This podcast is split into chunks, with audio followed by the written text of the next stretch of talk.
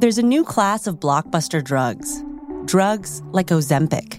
They're changing bodies. And all of a sudden, just the weight starts falling off. Fortunes. It just got too expensive. They're just bank breakers. And industries. There was a lot of excitement, there was a lot of skepticism. The impact of these drugs from business to health is just beginning. From the journal, Trillion Dollar Shot. Find it in the journal feed wherever you get your podcasts. Something to note all myths have many versions and variations. For this episode, we've selected those we felt are the most dramatic and entertaining because mythology comes from oral tradition. There's a wide variety across sources. Our myths may not always be the version you're familiar with, but we hope you'll enjoy them. The great hall of the palace at Ithaca was filled with rowdy men, as it always was. They packed the fire-lit halls with their raucous, drunken antics. Telemachus hated the lot of them. These suitors, who were anything but suitable, desperate to marry his mother Penelope and claim his father's throne as their own. They sat around all day waiting for her to choose one of them, as if they could ever take her husband's place. The rightful Prince of Ithaca knew that not one of these boastful Cretans would be so bold if his father were here. Of course, if his father were here, they wouldn't be in this situation. Seventeen years gone. As he did most nights, Telemachus found himself longing for the presence of a man he'd never really known. He'd been just an infant when his father had reluctantly gone off to fight in the Trojan War. A crash and a spill from nearby. Telemachus winced as one of his uninvited guests knocked over an entire vase of wine, staining the gnarled floor with crimson liquid. The servants, Telemachus's servants, his mother's servants, his father's servants, made haste to replace the man's wine and see to his every need. Telemachus had had enough. He had forfeited his duties as the host of these men long ago, and they had long since stopped feigning outrage when he broke decorum. They hollered and jeered at him as he exited the hall and made for the balcony to look out onto the sleeping island kingdom. Seventeen years. The Trojan War had lasted for only ten. Every great Greek hero who had not died in the conflict had returned home. Every hero except for one. Telemachus looked up at the clear night sky and whispered the same question he'd been asking the gods since he had first learned to speak Where is Odysseus?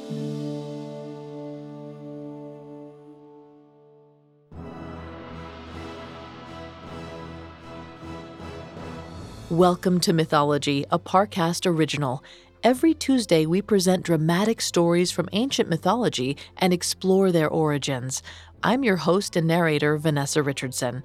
This is our first episode on the ancient Greek hero Odysseus and his adventures as told in the epic poem The Odyssey. Over the next four episodes, we'll break down this epic journey of Odysseus as he fights to return home after fighting in the Trojan War. At Parcast, we're grateful for you, our listeners. You allow us to do what we love. Let us know how we're doing. Reach out on Facebook and Instagram at Parcast and Twitter at Parcast Network. You can find all previous episodes of Mythology, as well as all of Parcast's other shows, on Spotify and wherever else you listen to podcasts. And if you enjoyed today's episode, the best way to help us is to leave a five star review wherever you're listening. It really does help.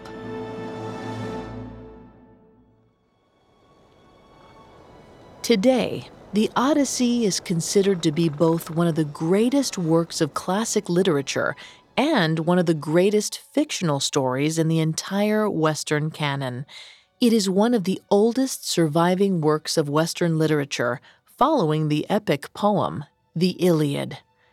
Both works are attributed to the poet Homer, who lived around the 8th century BCE. The Odyssey is a sequel to the Iliad, which chronicled the final days of the 10 year long Trojan War.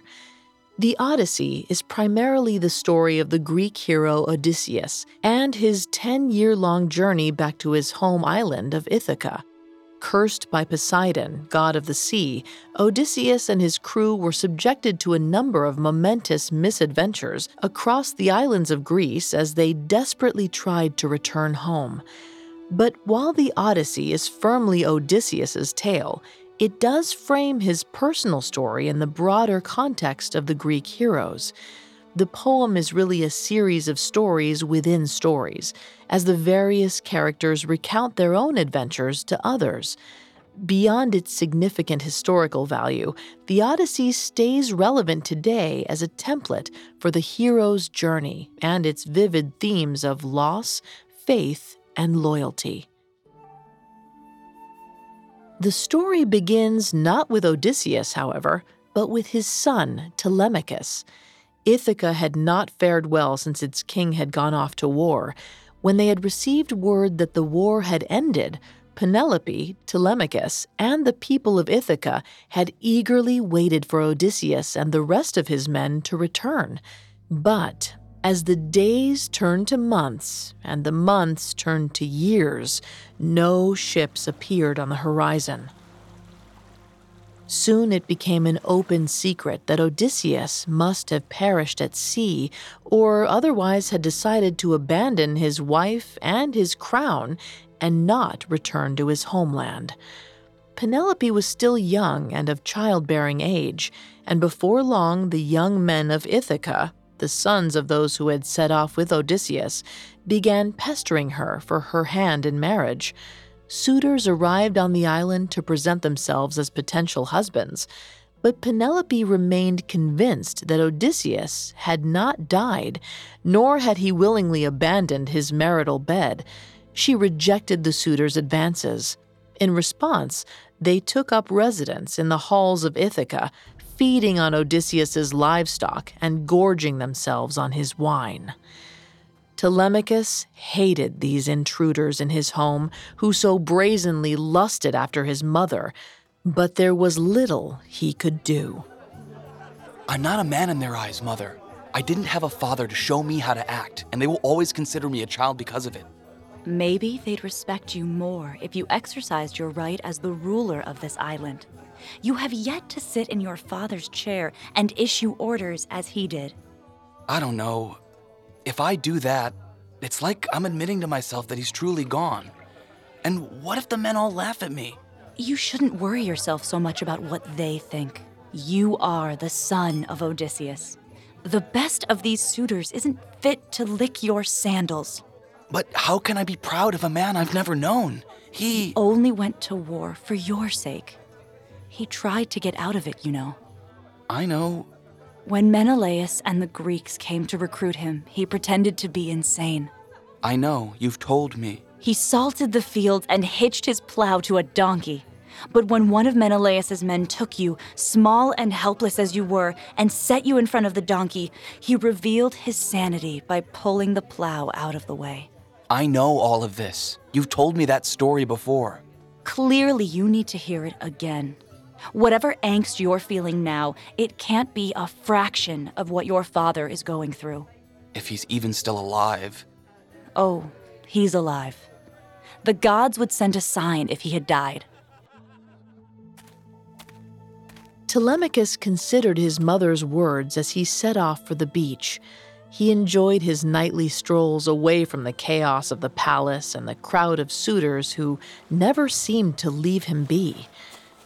After walking just a short way, he came to realize that he wasn't alone. When he turned around, he found himself facing Mentes, an older warrior who had been a friend of Odysseus. Despite Mentes' age, he stood up straight and spoke with a booming voice. Telemachus often suspected that there was more to this man than met the eye. His instincts were correct. Athena, goddess of war and wisdom, who favored Odysseus, had rallied the gods to her cause. She wanted to do whatever she could to bring Odysseus home, and so she came to Ithaca, in disguise, to spur his son to action.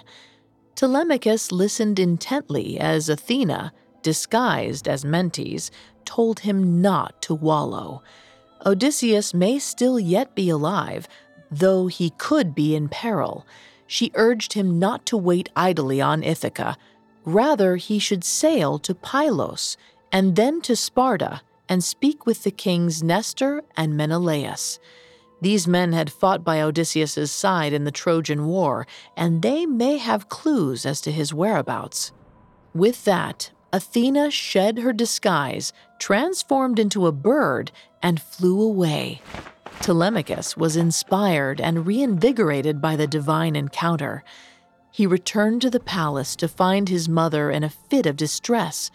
The palace bard was in the midst of a particularly troubling song about the Greek hero's return from Troy. Enough of that dreadful noise. I'm sad thinking about my lost husband without you singing about him. I command you, play something else. Mother, let him sing. He honors those who fought alongside father. See it as a sign of hope that Odysseus may yet return. Well, it seems your spirits have lifted. What brought this on? A sign from the gods. The show of authority was a welcome sight to his allies in the court. Telemachus had, up to that point, been reluctant to exercise his right to issue commands as the head of the household. But the prince slept fitfully that night as he considered what Athena had told him. Could his father really still be alive? Could the answers he sought be in Pylos or Sparta, as the disguised goddess had prophesied? The very next day, Telemachus called on the members of his court to assemble and discuss what was to be done about the intruding suitors and the possibility of Odysseus's return. It was a momentous day in which Telemachus took his father's seat at the court of Ithaca. An assembly of this kind had not been called since Odysseus had first left the island. The issues at hand were known to all. Odysseus had not returned, though the gods had granted no sign to confirm his death. Penelope was beset by suitors, all of whom felt entitled to her lands and marriage bed, but none of whom would take the proper course of journeying to Sparta and asking Icarius, her father, for her hand in marriage, as Odysseus had done years before. In their minds, she was once married and once paid for, and they did not need to take such action. As Telemachus expressed his frustration at his current predicaments, Antinous, one of the suitors who had appeared at the assembly, spoke out against Penelope and the slights he claimed she had committed. He referenced a recent trick in which Penelope told the suitors she would pick a new husband just as soon as she finished weaving a burial shroud to honor Odysseus. But every night she undid the threads so that the shroud remained unfinished. The other suitors muttered in agreement as Antinous asserted that Penelope should be sent back to her father so that he may choose a new husband for her. Telemachus did not take this rash assertion lightly. I will not send my mother away from her home. If any of you were suitable to marry Penelope, the gods would have sent a sign. If you speak so brazenly against my mother again, they will be the last words uttered by your feeble lips. Tensions were rising, but then, with a signature crack of thunder, the sky tore apart as two eagles began to fight one another above the assembly. At the sight, Halitherses, an elder of Ithaca who knew more about birds than anyone on the island, declared the arrival of eagles as what they were an omen from Zeus, a sign that Odysseus's return was imminent. And so Telemachus made his plan known. He would follow the god's advice and journey to Pylos, then to Sparta, and try to find word of what had truly happened to his father. The suitors objected to his course of action. They asserted that he would gather an army in Sparta and return to kill them all. Or worse, he would die at sea and they would have to do the work of dividing up his possessions, which apparently would be just too much of an inconvenience. But Telemachus paid them no mind as he retired to his chamber. That night, in secret, he prepared for his journey and departed. He told no one in his palace that he was leaving, save for his wise elder nurse, Euryclea. He knew his mother would fret at his departure, and he hoped that by leaving in secret, it would spare them both the pain of a drawn out goodbye. Furthermore, he did not know what the suitors planned for him, or even if they would try to use force to stop him. But Telemachus knew that if he stayed on Ithaca, he would lose any chance he had of finding his father. As Telemachus set out for the ship he'd prepared, Euryclea warned him to avoid the open ocean. Odysseus had sailed into the open ocean, and now he was lost. But Telemachus assured her that he knew he walked in step with the plans of the gods. They would protect him. He would find his father or die trying. Coming up, we'll cover Telemachus's search for answers. Now back to the story. Following the advice of the goddess Athena, Telemachus set out in secret from Ithaca and made for Pylos, the home of Nestor, who had fought alongside Odysseus in the Trojan War. He reached the island to witness quite a sight. Scores of bulls lined up for the slaughter, preparing to be sacrificed to the god Poseidon. Telemachus was more than intimidated by the act, and Athena thought it best to keep it from him that it was, in fact, Poseidon who had been behind Odysseus's long stay away from his home. As he passed the beach and sought the leader of the island, Telemachus found himself stricken with self doubt. He had never been beyond Ithaca before. He was technically the king of that island, but because he had grown up without a father, he didn't know how to act in front of another king. But there was little time for him to worry, as he soon found himself face to face with a tall, wizened looking man who could only be Nestor. I do not recognize you or your ship. These waters have been fraught with danger and monsters these past few years. Name yourself and be quick about it. I am Telemachus, son of Odysseus, and I come to you, Nestor of Pylos, in need of guidance. Word has spread about the fate of those disparate Greeks who took the long way home from Troy, and those who met their permanent fate before that city's walls. But in all of those stories, there is no account of my father. I beg you, tell me anything you may know about the fate of Odysseus. Hmm, yes.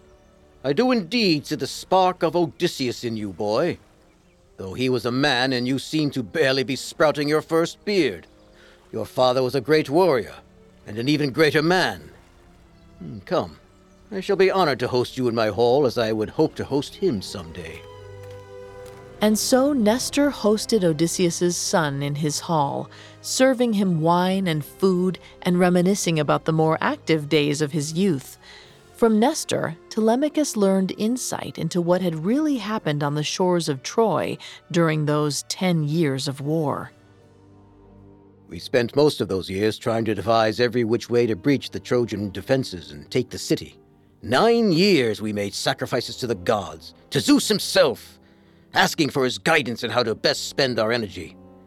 But Zeus did not answer our prayers, and the Trojans beat us back every time. Not even the mighty Achilles could lead us to victory.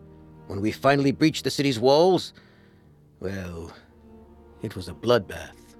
I heard that you sacked the city. Aye, we razed the whole thing to the ground, spilled every drop of Trojan blood we could find. And when it was all done, the Greeks learned the value of an enemy. Even after the enemy was extinguished? Well, we spent ten years united against a common foe.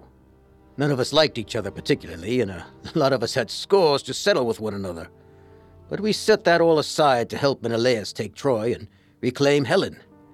Once that was done, old rivalries started to resurface. But I was of the belief the Greek kings were all on the same side. Aye, lad. But old rivalries die hard. We were there for glory and for duty, not for loyalty.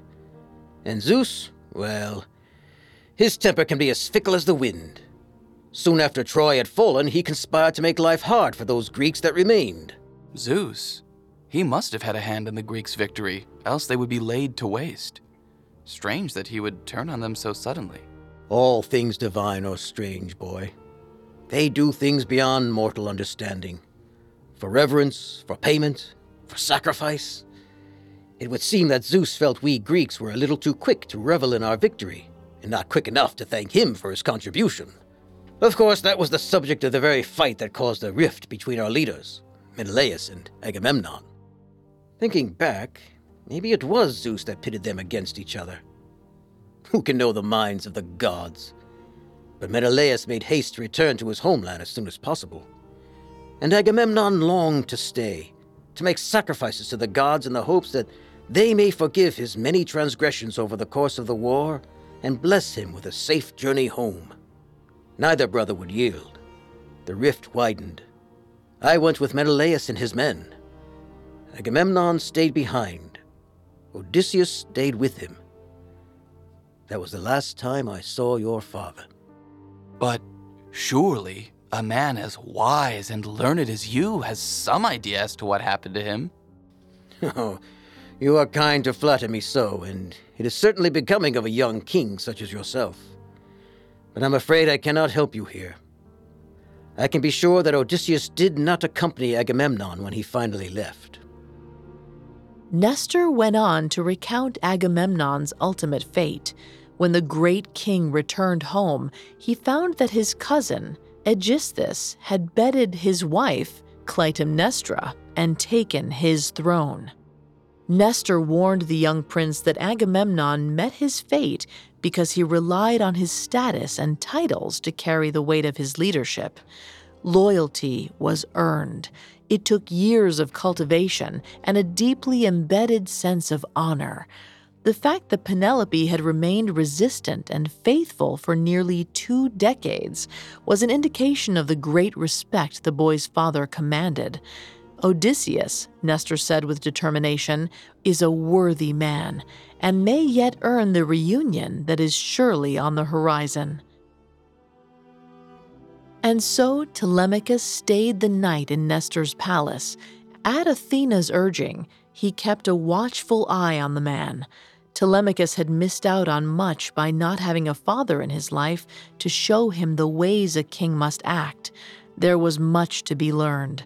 When they had rested, Nestor urged Telemachus to make way for Sparta, for perhaps Menelaus had more news about what had happened to Odysseus. Telemachus heeded his words, for he remembered what Athena had told him. And so, Telemachus set out once more in search of word of his father. With Athena flying behind in the form of a protective bird, the ship landed on the shores of Sparta, which was in the midst of some great celebration. As luck would have it, the king Menelaus and his wife Helen were hosting a grand feast in celebration of the marriages of their son and daughter. It was a merry setting, and Telemachus was relieved to come across the home of yet another veteran of the Trojan War. Like Nestor, Menelaus had managed to return to his homeland and resume a peaceful life. If one as fiery and as stalwart as Menelaus could find such peace, then perhaps there was hope for Odysseus yet. Ha ha! And who are you that's come to my palace on this joyous day? I. Wait! You have a familiar air about you. Come, sit, eat, and when we have satisfied our hunger, we shall find out who you are. So Telemachus sat at Menelaus's table, beside his wife, the fabled Helen, once of Troy, and once again of Sparta, the most beautiful mortal woman in all of Greece, whose abduction had led to the Ten Year War. You have a stately look about you. Good posture, a little thin for my liking, but there's something regal in the way you stand. Well. Being a king isn't all it's cracked up to be, you know. I have days where I would trade all the gold I have to get my brother back or any of the brave warriors whom I led to their deaths at Troy. And so Menelaus drunkenly ranted about stories of war, great victories, demoralizing defeats, men lost, and men proving their heroics. Telemachus listened for a time, but the words started to blend together, and his eyes glazed at the raucous dining hall in front of him. Our backs to the damned ocean. They were picking us off like flies hiding behind the cowardly walls of their city. We needed to get inside somehow. It was your father who came up with the answer. Your father who won us the war. My father? How did you. Boy, you could tell Odysseus's blood runs through you the moment you landed on the shore. You have that same damned honorable gait. I thought you were. A drunk? An ignorant king drowning himself in vice? Aye, I might be those things, boy. But I know how to recognize a man of import. And Odysseus was the best of a lot of great men. When we were at our most desperate, he came up with the brilliant plan. It was a horse of all things. A damned wooden horse that won us the war. So Menelaus told the fantastic story of the Trojan horse and all of Odysseus's greatest triumphs. Telemachus, upon hearing this great king of men extol the virtues of his father, found himself overwhelmed with emotion. But even then, he could not forget the pangs suffered in his homeland. I'm afraid all the great achievements of my father will be for naught. His halls are filled with men who lust after his throne and chase my mother as though she were some object of power. Scum, all of them. Were it in my house, I would slaughter the whole lot. But my days of fighting are done. I grew weary during the ten years of war at Troy. Though in the end it was worth it, for I retrieved my beloved Helen. You should have faith, young prince. Many other Greeks encountered difficulties on the return journey, and your father may yet be alive. Menelaus launched into another tale, one of his long winded return to Sparta from Troy. It would seem that Agamemnon had been right to wait and make sacrifices to the gods. Menelaus and his surviving Spartans found themselves blown off course as a punishment. They were stranded in Egypt, lost in the desert, and it was only through providence and the mercy of the gods that they were able to find the shape shifting Proteus, capture him, and force him to show them the way home. It was Proteus who first told me of my brother's fate. What's more, he let slip this Odysseus is indeed alive. I've always hoped, but truly? Yes, boy, your father lives. He's being held captive by the nymph Calypso, who fancies him her husband and will not let him leave her island. And with that story, it would seem, Menelaus had given Telemachus the spark of hope that he had been seeking, the hope that had long eluded him. Armed with this knowledge, Telemachus prepared to return home and face his mother's suitors, knowing that her husband, his father, was alive. But Odysseus's homecoming was not imminent, and all was not well in Ithaca. Penelope's unwelcome suitors grew more and more bold with Telemachus's absence. By sheer chance, Penelope overheard their scheme to wait on the beach for Telemachus to return so that they could cut him down and claim Ithaca for their own. Athena, wisest of the gods, my husband always sacrifice to you the most. My family is gone, and their enemies conspire against them. Please protect them from all who would do them harm. In that moment, Athena appeared before Penelope, disguised as her sister, Iphthime. The goddess assured Penelope that all would be well, and while Penelope did not know she was speaking to Athena herself, she felt some semblance of comfort in her words. But the saga was far from over, and even though Penelope was able to rest easy, she could not know the trials ahead that her husband and son had yet to face. Next, we finally find Odysseus. Now back to the story. Telemachus had done as Athena had commanded. He had traveled to Pylos and Sparta and heard the stories of Nestor and Menelaus. In doing so, he found the hope he'd been seeking confirmation that his father was alive. As Menelaus had said, Odysseus was imprisoned on an island with Calypso, the goddess who had claimed him as her lover. By this point, Odysseus was the last man alive of all those young Ithacans who had sailed to Troy. Every day, Calypso made advances toward him, offering him immortality in exchange for his submission. And every day he scorned her advances, choosing instead to mourn on the barren shores of the island and lament his lost men and his home, wife, and child, which he feared he would never see again. Athena's machinations had led Telemachus to the knowledge that his father lived. Now she needed to turn her attention to helping Odysseus escape from the island. And so she issued a call to action to her fellow gods.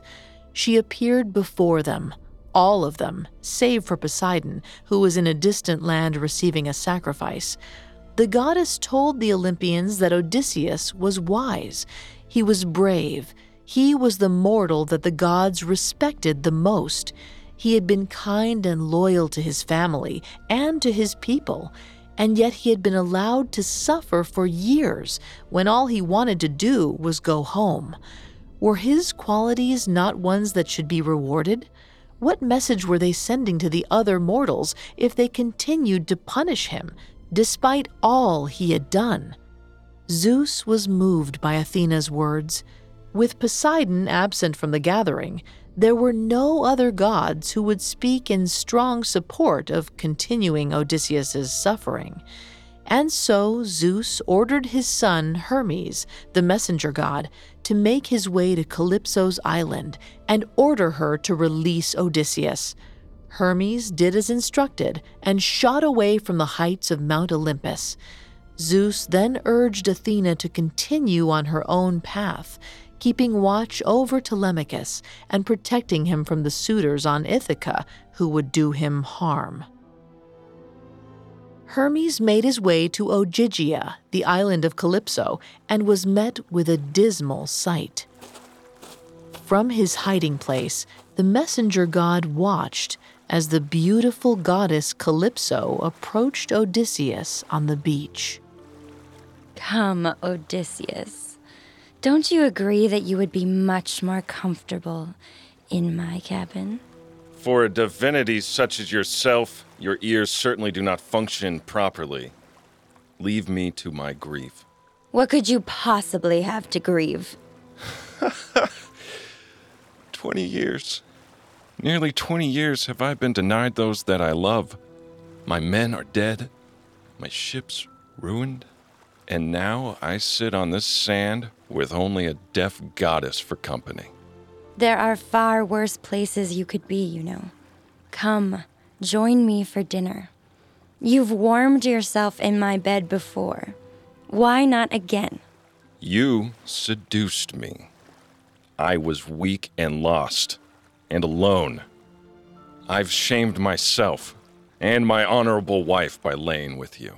You'd be happier if you weren't so dramatic. I'd be happier left alone. Calypso nodded and walked away from the shore. She was an immortal goddess and was no stranger to waiting. She would pick away at him until he finally gave her what she wanted. They always did. But when she returned to her home, she found Hermes waiting for her. Calypso knew that Odysseus was important to the gods, and she did not have to ask Hermes what he was doing on her island.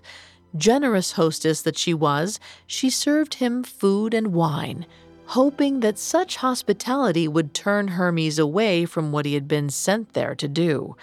But after they had talked and eaten their fill, Hermes carried out his duty.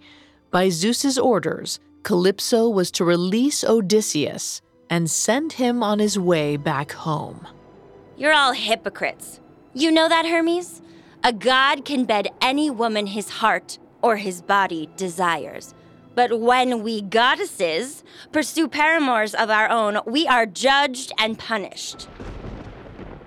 But Hermes was not interested in what Calypso had to say. He had come bearing orders from Zeus. She was free to defy them, though they both knew that punishment would be swift and permanent if she did. And so, despite the fact that she felt an earnest love for Odysseus, Calypso approached the broken hero on the beach and told him that she was releasing him from her captivity. She gave him fresh clothes and provisions and set about helping him build a raft so that he may finally depart for home. Odysseus, naturally, was suspicious of her sudden change of heart. I promise you now, I won't set foot on any raft you construct unless you swear that you have no ill will in building it. This is naturally not what I wanted. But even I am not foolish enough to stand against Zeus. I swear, I only want to help. Then I will accept your help. So they worked for four days building the raft. Calypso brought Odysseus into her house and fed him so that he might regain his strength for the journey. I must confess, you have proven yourself to be a generous hostess. Hmm, even a deaf goddess such as I? well, given the circumstances. There are other gods who would have just taken what they wanted by force, regardless of what I wanted. Though you have held me captive here for many years, you always respected my rejections. Well, we're not all brutes. No. But you are all immortal. I am tired, and I long to live the rest of my days in the comfort of my own home. And so, on the fifth day, Odysseus said farewell to the island that had been his prison and set out on the sea. After years of captivity, it was a most hopeful sight to Odysseus to finally brave the open ocean, but his respite would be short lived. Poseidon had been absent from Greece and was returning to Mount Olympus after a long time away, but the god of the sea was now returning home. To his dismay, he found that Odysseus was out at sea, at risk of finally returning home after Poseidon's years of torment. The god of the sea was never one to let go of a grudge, even if his brother Zeus had clearly changed his mind about Odysseus's punishment. With his trident in hand, Poseidon conjured a mighty storm, one that made quick work of the scant raft that Odysseus had set out on. The torrential rain and intense winds took control away from the hero, and he was once again left at the mercy of the elements, doomed to be wrecked on whichever island Poseidon decided to deposit him on. As the raft crumbled to pieces, a nymph, Ino, rose from the ocean. She had seen Odysseus's turmoil and felt pity. She granted Odysseus a veil that would prevent him from dying, though the same could not be said for his raft. Poseidon's rage destroyed the raft and left Odysseus adrift on a single plank. The hero swam ahead, protected by the magic of the veil, until he finally reached an unfamiliar shore. Once there, he ventured into the safe cover of the island's inland forest and finally rested. Athena came upon Odysseus while he slept and traveled further inland to see if she may be able to help him. He did not know it yet, but Odysseus had landed on the island Scheria, part of the kingdom of the Phaeacians. Athena appeared before Nausicaa, princess of the Phaeacians, in the form of one of her cousins, and urged her to journey with her handmaidens out to the island's edge. Nausicaa went with her handmaidens to the grotto as instructed. There, while bathing, they were approached by Odysseus, who was covered in dirt and grime and, most notably, was naked. Nausicaa ordered her servants away and told Odysseus she would give him privacy while he cleaned himself. Odysseus relished in the grotto, wiping the dirt and grime from his skin. As he bathed, Athena cast her godly magic on him, making him even more handsome than he already was. So, when Nausicaa beheld him once again, she found herself stricken with desire for the mysterious man who had arrived on her shores. She knew, as a princess, it would not be acceptable for her to arrive back home at her palace in the company of a naked stranger, so she gave him one of her garments to cover himself with, and provided directions on how to reach the palace, and then left his company. Odysseus made the serene walk through the woods toward the palace, alone. Rested and hopeful, he allowed himself to believe that the people on the island would perhaps be able to help him find his way home. Little did he know, despite the long years that he had already spent at sea, Odysseus's journey was far from over, and his home, Ithaca, would prove to be more treacherous than he once remembered.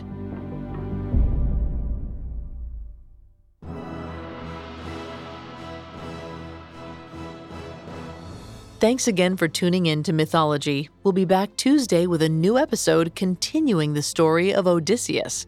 If you enjoy mythology, you'll love my other podcast, Tales.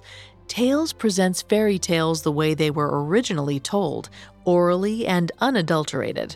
Traditional fairy tales aren't exactly suitable for children, and every other Saturday we dive into another dark, classic tale. You can find Tales, more episodes of Mythology, and all of Parcast's other shows on Spotify and wherever else you listen to podcasts. Several of you have asked how to help Mythology. If you enjoy the show, the best way to help is to leave a five star review. And don't forget to follow us on Facebook and Instagram at Parcast and Twitter at Parcast Network. We'll be back next week with another epic tale. Mythology was created by Max Cutler, is a production of Cutler Media, and is part of the Parcast network. It is produced by Max and Ron Cutler, sound design by Michael Langsner, with production assistance by Ron Shapiro and Paul Mahler. Additional production assistance by Maggie Admire and Freddie Beckley. This episode of Mythology was written by Colin McLaughlin. The amazing cast of voice actors includes Rebecca Aarons Diamond, Mike Capozzi, Jerry Courtney Austin, Heston Mosier, Steve Pinto, and Jack Shulruff. I'm Vanessa Richardson.